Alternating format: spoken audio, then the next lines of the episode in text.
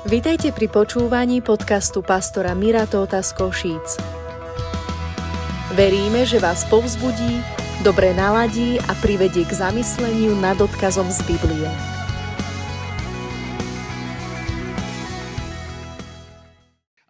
Posledný mesiac sa zaoberáme v témou, ktorá je po latinsky, ale máme k nej aj transliteráciu alebo hneď preklad v rámci týchto panelov. Je to sola scriptura, sola fide a sola gracia, čo sú hlavné tri reformačné princípy, ako sme už hovorili o tom, že sme protestantská, teda nekatolická, protestantská evangelikálna letničná církev. Niekedy sa týmto pre niektorých neznámym termínov budeme eh, venovať viacej a bola to, boli to asi hlavné témy tých téz, ktoré v roku 1517 na konci oktobra, na ktorom sme aj my teraz, boli pribité na, vo Wittenbergu na, na jedné veľké dvere, ktoré vtedajší katolický kňaz Martin Luther tam pribil. A vlastne hovorili o tom uh, tie hlavné témy, že spasení bývame alebo môžeme byť iba písmom. A nie je tam dôležité iba písmom, ale to dôležité je aj to iba písmom, čo znamená nie tradíciou. Pán Ježiš samotný hovorí o tom, že podanie otcov alebo Eh, alebo tradícia zbavuje slovo moci. Nie je slovo nejaké slovo, ale Božie slovo, ktoré je duch a život. Hovorí, že je to takisto iba milosťou. Nie je tam sila iba v milosti, ale iba milosti. Že to nie je z našich zásluh a hovorí tam, je tam iba vierou. Viera je presvedčenie o veciach, ktoré sa nevidia. A viera je kľúčová vec a hovorili sme o tom minulý týždeň, že viera a milosť musia ísť v súčinnosti. Naše spasenie ktoré je super dôležitá vec, pretože pojednáva o tom, kde strávime väčnosť. Písmo hovorí o tom, že každý človek je trojzložkové bytie. Je to rozum, je to duch, duša a telo. Ako jediná časť stvorenia sme duch, ktorý má dušu a žije v tele. A duša je rozum, vôľa a city. Rozumom nemyslíme mozog, ale mysel. Mozog je orgán, je to hardware a mysel je software, je to rovina nášho bytia. A písmo hovorí o tom, že ako takí sme Bohom vdýchnutí a sme tým pádom väčší. A tu sme iba na kratučko. Život nie je krátky alebo dlhý. Život je väčší. A smrť, ako si mnohí milne myslia, je bodka za vetou. Ale smrť v žiadnom prípade nie je bodka za krátkou vetou, ale je to pomlčka vo veľmi ťahlom súvetí. Smrť je akákoľvek je tragická a smutná a všetky tieto dynamiky okolo toho, je to ako keby naozajstná ruka vyšla vonku z lyžiarskej rukavice. My, keď sa jedni na druhých dívame, vidíme častokrát tú rukavicu, ale podstatná je ruka. A keď raz sa vysťahujeme z tohto pozemského obleku, toto naše ja, duch a duša niekam ide na celú väčnosť a v tej milisekunde, v akej ostáva do väčšnosti, odchádza, tak ostáva práve pro, pro, práve kvôli tomu neveríme v odpustky alebo v zádušné omše, ale človek má v rámci svojho života bohatú príležitosť, aby Boha spoznal cez písmo, cez okolnosti alebo cez svedomie. Preto na spasení veľmi, veľmi záleží. A naše spasenie je dvojzložkové víťazstvo alebo dvojzložkový úspech, kde sme my a kde je Boh. Ja som hovoril taký jeden príklad o tom, že keď idú turisti niekde po Tatranskej magistrále, myslím, že je červená, bol som tam ešte pred dvoma dňami, keď, keď idú e, turisti a jeden z nich z tej strmej úzkej cesty spadne, zletí dole do kosodreviny a je tam úplne hotový. Ak idú v partii, tak je tam jeho priateľ, ktorý ho vidí a vystrie k nemu svoju ruku a povie, dostal si sa do problému, natiahni sa ku mne a pomôžem ti. Udiala sa záchrana? Neutiala. Udiala sa iba milosť.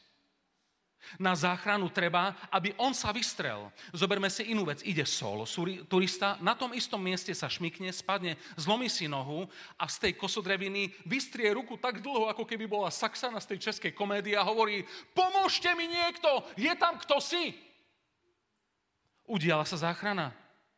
Neudiala sa, pretože nie je nikto, kto je na tom chodníku, aby sa načiahol. Ale ak niekto sa načiahne pod nešťastníka, ktorý si nevie pomôcť sám a z kosodreviny sa natiahne ruka k milosti, je to ruka milosti, je to ruka viery, ktorá príjma poskytovanú milosť. Preto potrebujeme nielen písmo ako rámec, ako Boh nám toto dal ako živé slovo, ale takisto potrebujeme milosť a potrebujeme vieru. Boli dvaja kresťania, jeden náboženský a jeden veľmi usilovný a mali vedľa seba pozemky. A ten náboženský bol taký trošku lenivúčky a jeho záhrada vyzerala ako mongolská step. Medzi byle, paliny a iných burín a bodliaky sa vyštveral ku ku plotu toho druhého kresťana, ktorý sa pekne príkladne staral o svoj pozemoček a jeho záhrada vyzerala ako z prvej stránky dom a záhrada. Bolo to krása, radosť pozrieť, o, o, tak si ohreješ na tom oko. Tak vyštveral sa na nejaký taký šamerlík, a vystrčil hlavu cez plot a hovorí o, susedovi, krásne sa staráš o tú záhradu, ty a hospodin. A ten z tej peknej záhrady hovorí, by si mal vidieť tú záhradu, keby sa o ňu staral iba hospodin. Nebol podľa mňa arogantný, bol úplne si vedomý toho, že milosť, viera, úsilie, to je Božie dvojzložkové víťazstvo. Pravdou ale ostáva, že sme spasení iba písmom, iba vierou a iba milosťou. A premostenie k dnešnej téme, a 7 minút už mám preč, je to, že milosť, keď sme tu hovorili, hovorili sme o spasení a milosť je spasonosná. Milosť je to, že Boh nám, ktorí sme si to nezaslúžili, dal takú obrovskú taký obrovský dar, ktorý mu nikdy za celý život nedokážeme oplatiť. Preto je to milosťou a nie zásluhami. To, že Boh nechal svojho jednorodeného syna zaplatiť potupnou smrťou na kríži za naše hriechy ešte vtedy, kedy, kedy sme boli v nepriateľstve voči Bohu a dal nám možnosť naskočiť na tento vlak spásy, to nie je, že sme prišli ako slepá kura k zrnu, ale slepá kura k oku. Je to obrovská, obrovská vec, že môžeme povedať, povedať áno na Božie volanie. A preto písmo hovorí, keby ste dnes počuli jeho hlas, nezatvrdzujte svoje srdce. Pretože milosť v sebe má aj časovú zložku a existuje slovné spojenie v Biblii, ktorý hovorí, je to čas milosti. A keď toto prepasneš, zacvakne sa aj koniec. Milosť ale v žiadnom prípade nekončí spasením.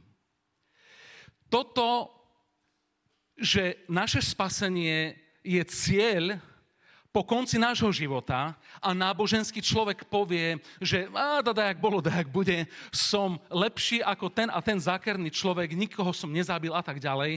Tento človek a, má náboženský koncept, kedy dúfa, že by sme, E, kedy dúfa, že na konci života budeme spasení. Ale takto sa veci nemajú. Pretože na základe toho, čo urobil pán Ježiš, ja nie som odkázaný na dajak bolo, dajak bude. Nie som odkázaný na to, že ma odvážia na nejakej duchovnej váhe väčšnosti a povedia, a s odretými ušami dojdeš ako, ako, ako skúška na maturite, že je to plot test, ktorý neprejdeš, tak ťa prehodia. Spasenie je úplne, úplne iná vec a pán Ježiš je ten rebrík, aby sme mohli žiť vo vzťahu s Bohom na veky. Písmo nám hovorí a vidí vidíme to v Efežanom v 2. kapitole, je to 8. a 9. verš, kedy hovorí o tom, že sme spasení milosťou skrze vieru. Režia to má, že sme spasení milosťou skrze vieru. Nie je to z našich skutkov, aby sa niekto nechválil.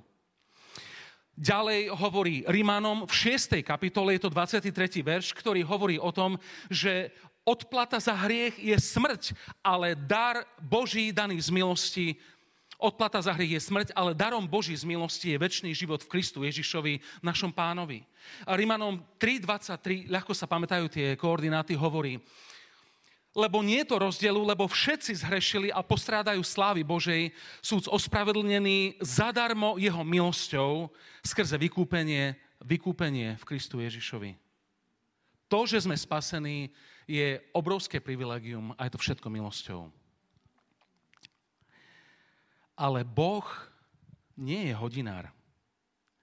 Ak by sme sa dostali do bodu, že sme povedali Bohu áno a sme spasení a máme istotu spasenia, máme lano, ktoré je napojené až do neba, do svetine svetých, hovoriac duchovne, a Boh by nás vtedy nechal tak, koncept Boha voči nám by bol koncept novinára, kedy natiahol budík a nechá ho dotýkať a dotýka, tak dotýka. Prišiel jeho čas. Ale Biblia nehovorí o tom, že Boh by bol hodinár, mesiar, kazič pekných vecí, alebo hasič, ku ktorému prichádzame iba keď je eh, urgentná situácia. Biblia, Biblia hovorí o tom, že on je otec a je cesta, pravda a život. A vo Filipenom 1.6 nám písmo veľmi jasne hovorí následovné. A práve preto dôverujem, že ten, ktorý započal vo vás dobré dielo, ho aj dokoná a zachová až do dňa Ježiša Krista. Boh s tebou neskončil. Spasením s tebou Boh začal. Spasenie v náboženskom svete je dosiahnutý cieľ a, a mnohí si myslia, že je to zo skutkov alebo zo zásluh, ale písmo hovorí, duch písma, svetý duch hovorí, že naše spasenie nie je koniec, ale je to začiatok. Je to nepredstaviteľne drahé štartovné, kedy sa postavíme na štartovú, čas, e, na štartovú čiaru maratónu spolu s Bohom a toto je kresťanský život. A Boh ťa vtedy nezobral preč, e, Boh ťa vtedy nevyhodil z konceptu milosti, ale jeho milosť, tak ako do spasenia bola spa, spasujúca alebo spasiteľná, po bode, spase, bo, po bode spasenia táto istá milosť je uschopňujúca. V angličtine v e, týchto konotáciách sa milosť alebo grace, gracia, sa zvykne používať dokonca ako sloveso, kedy mnohokrát kresťania služobníci hovoria God has graced you. Boh ťa omilostil alebo milosťou ťa uschopnil, aby, aby, aby. A keď sa pozeráme na, na tento most, že, že Boh nás vede ďalej milosťou, Milosť ako téma je obrovská, je nenahraditeľná a my sme jej venovali dve nedele a niekedy v priebehu budúceho roka, roka sa, z nej, sa k nej vrátime určite. Pozrime sa spoločne na moment Pavlovho obrátenia, bolo to na ceste do Damašku, na poliach, kedy sa, kedy sa stretol s Bohom mimoriadným spôsobom. V táške mal zatýkače pre kresťanov a bol to horlivý prenasledovateľ cirkvi a bol zodpovedný za usmrtenie prvých uč, učeníkov. Skutky skutky, 9. kapitola, pozrime sa toto. A padnúc na zem, Pavol počul hlas, ktorý mu hovoril Saule, Saule, prečo ma prenasleduješ? A všimnite si, že on sa s ním predtým nikdy nestretol. Ale on prenasledoval učeníkov, ale Ježiš to personifikuje a hovorí, prečo mňa prenasleduješ? A on povedal, kto si, pane? Povedzme spoločne túto otázku. Povedzme ju ešte raz dajme v mysli na ňu jednotku. Prvá vec, kto si, pane? A pán povedal, ja som Ježiš, ktorého ty prenasleduješ. Tvrdo sa ti bude proti ostňu spečovať. A on trasúca a desiat sa povedal, pane, čo chceš, aby som učinil? Povedzme to spoločne. Pane, čo chceš, aby som učinil. A pán jemu, vstaň a vojdi do mesta a povie sa ti, čo máš robiť. V týchto niekoľkých veršov je toho strašne, strašne veľa. A tu vidíme takisto dvojzložkové víťazstvo alebo dve dôležité roviny vzťahu Božieho voči Pavlovi, voči svojmu služobníkovi. A tie dve veci, ktoré sme spolu zopakovali, sú dve základné veci, ktoré my sami potrebujeme vedieť. Poprvé, pane, kto si? Vzťah. Identita a druhé, čo chceš, aby som robil. Správne prijatá milosť v nás stále vyvolá niečo v zmysle, čo chceš, aby som robil. Všimnite si, že je tam v tom slovnom spojení je vtkané veľmi citlivo, že to nie je, pane, ja idem pre teba robiť ambiciozne a ty, keď to odvážiš, spazma. Je tam napísané, ty si pán, čo ty chceš, aby som robil. Inými slovami, to, čo robíme pre Boha, nemôže byť naša akcia v snahe zaslúžiť si jeho priazeň alebo lásku, ale je to naša odozva na to, že Boh ako pán pánov a král kráľov povedal, chcem, prajem si, aby si v živote pre mňa robil toto. Milosť, budem dnes hovoriť o dvoch rovinách. Keď už hovoríme spasenie máme pokryté a čo po ňom, čo chceš, aby som robil. Jedna vec je to, že spasenie, teda milosť, ťa uschopňuje žiť svetý život. Božia milosť ťa uschopňuje žiť svetý život. Milosť je v ostrom protiklade voči zákonu. Zákon vyžaduje a milosť uschopňuje.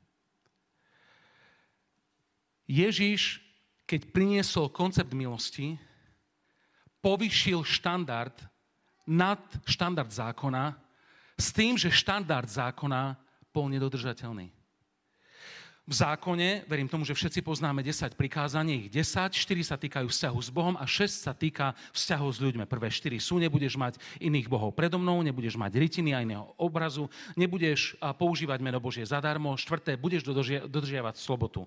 Teraz je ďalších 6, prvé je cti otca a mamku, aby ti bolo dobré, aby si dlho žil na zemi a potom idú voči mimo rodinným vzťahom a je tam nezabiješ, nezosmilníš, nepokradneš, nepoklameš, nepožiadaš a v rámci nepožiadaš je takisto nebudeš závidieť a už sa komplet všetci vezieme týmto špirálovým strmým toboganom smerom nadol. Písmo dokonca hovorí, že Boh všetkých ľudí prostredníctvom zákona uzavrel do neposlušnosti, aby sa neskôr nad všetkými zmiloval. A zákon nám doslova slúžil ako zrkadlo, aby ukázal, aký sme vo svojich vlastných snahách nemohúci zaslúžiť si Božiu lásku a Božiu priazeň. A preto jediný spôsob, ako sa to dalo urobiť, je to, že niekto vydláždi túto cestu, vyhrá v ringu domonokľovaný, dobitý, zničený, dostane výťazné a toto výťazné ponúkne hocikomu, kto sa hodí do jeho rozpetej, nádrže, do jeho rozpetej náruče. Zvykne sa hovoriť pri taká ilustrácia, že bol boxerský zápas a ten chlapík, ktorý vyhral, neviem, či to bolo na káv, alebo na, na čo má zlomený nos, pera už mu vysí na dve, a otrhnuté obočie, na druhé oko nevidí, celý je hotový, ani neviete, že či rozhodca, či mu dvíha ruku alebo ho drží pri vedomí. A tento, čo vyhral boxer e, zápas, zoberie tú obálku s odmenou a ten pás a odovzdá svojej milovanej mladej žene. A niekto povedal tá žena, on je víťaz, ale ona je viac ako víťaz. Pretože on to vyhral, ale ona prišla k tomuto víťaznému kvôli láske a milosti. A toto Boh urobil pre každého jedného z nás. Milosť ťa uschopňuje žiť svetý život. A potom pán Ježiš, keď to dal na vyšší úroveň, hovorí, počuli ste, ako bolo povedané, že nezosmilníš. A Ježiš pokračuje, ale ja vám hovorím, keby si pozrel na ženu so žiadosťou vo svojom srdci, už si s ňou zhrešil vo svojom, vo svojom srdci. Ježiš to dal úplne vyššie, ale koncept milosti, ktorá je uschopňujúca, hovorí takisto o tom, že Boh vo svojej štedrosti a férovosti, kdekoľvek ťa pošle, tam ti zaplatí letenku. Kdekoľvek ťa Boh pozve, On tam bude s tebou. Nepošle ťa samého vojaka do, do poľa, kde je 100 snajperov a ťa rozrešetujú. Ale kedykoľvek hovorí, on hovoril aj za svojho pozemského života, nie choďte svedčiť, ale povedal, poď a víc poď a ukážem ti. A toto Pán Ježiš robí aj s našim životom. Náš život v milosti je úplne nový koncept, ktorý sa treba učiť žiť. Práve preto Pavol hovorí, režia to nemá, a tak ďalej už nežijem ja, ale žije vo mne Kristus. Na inom mieste hovorí, každý, kto je v Kristu, je nové stvorenie.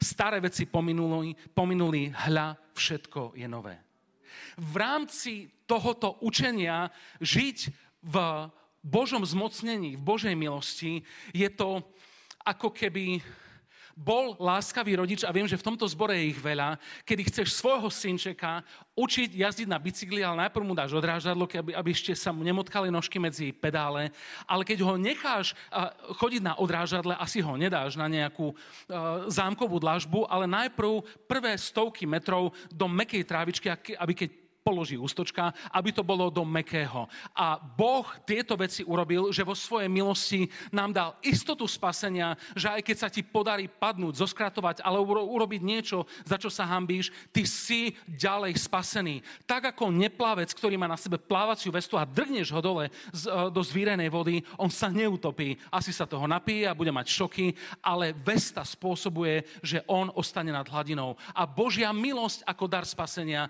ti dáva pevnú istotu, že Boh ťa kvôli Kristovi nepošle do pekla.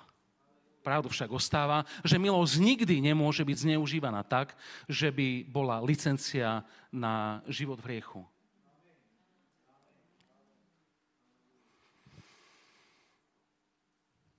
Boh urobil ťažšiu časť spasenia a to je to, že Pán Ježiš zomrel na kríži za nás. Ale nebude za nás žiť svetý život.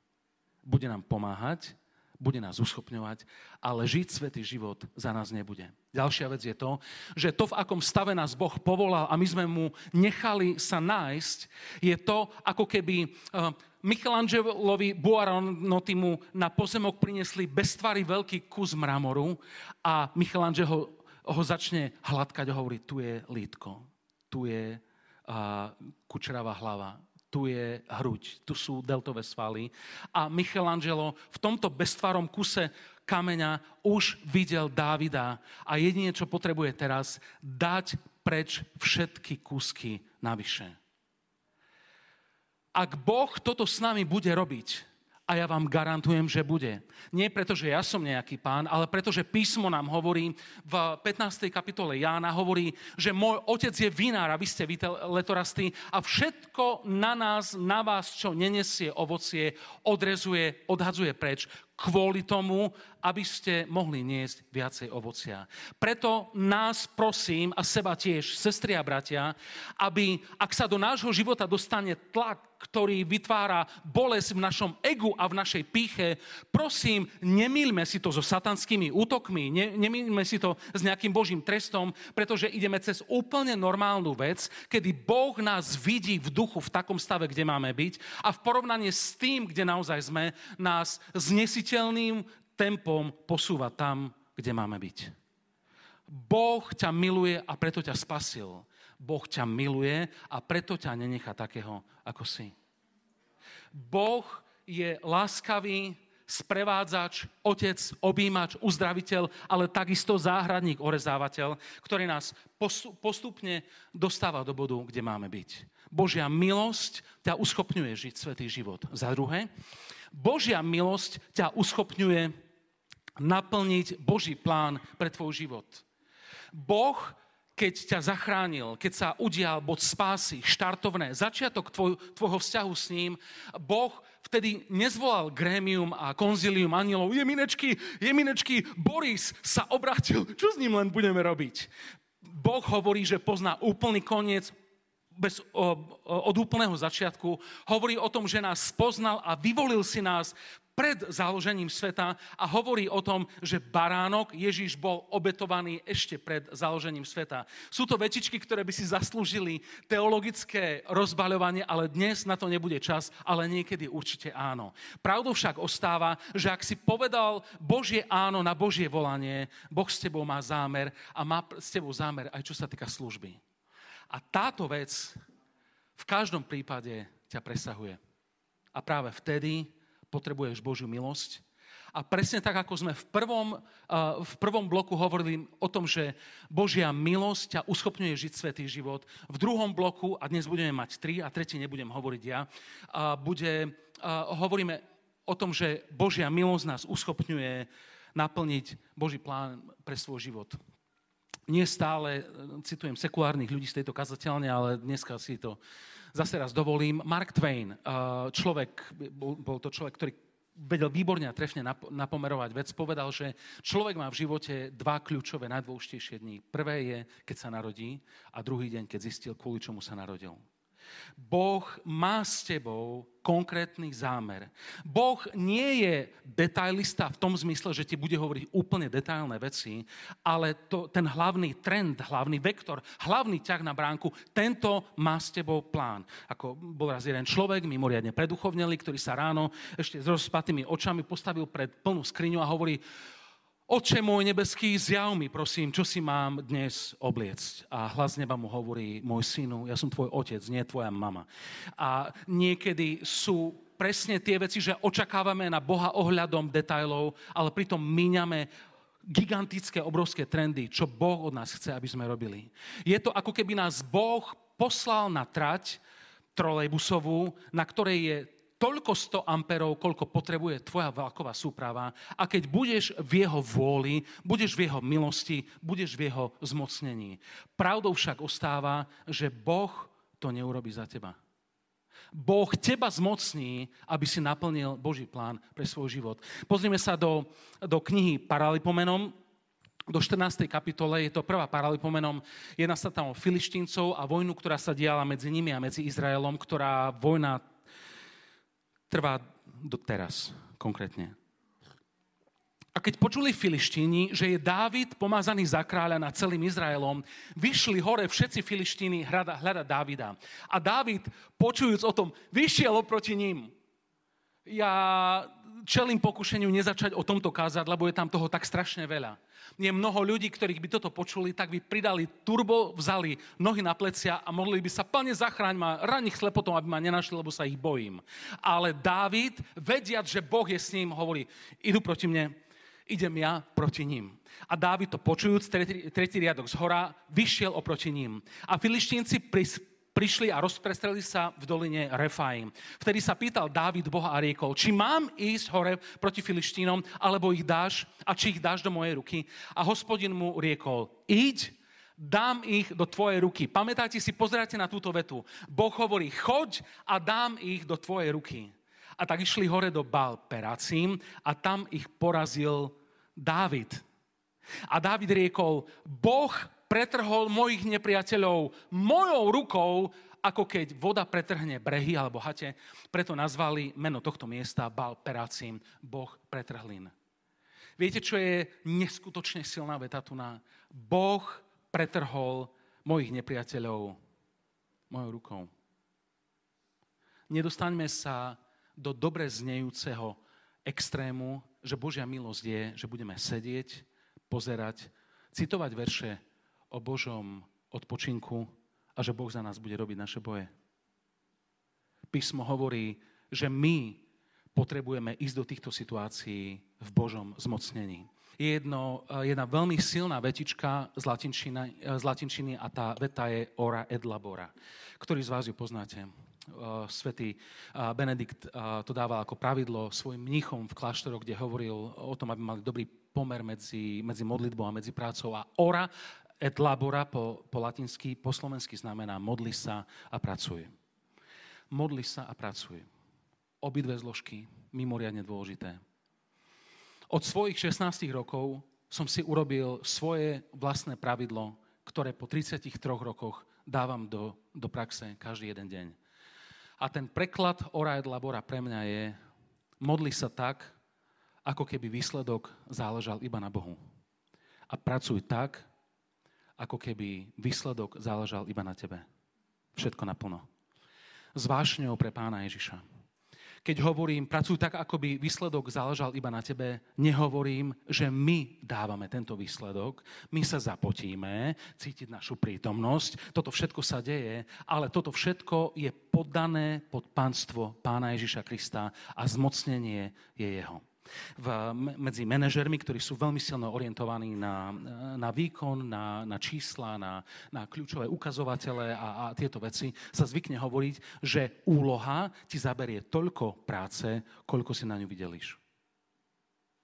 A môžeš si videliť 10 hodín a bude ti málo, a môžeš si videliť hodinu a 3 štvrť a stihneš to.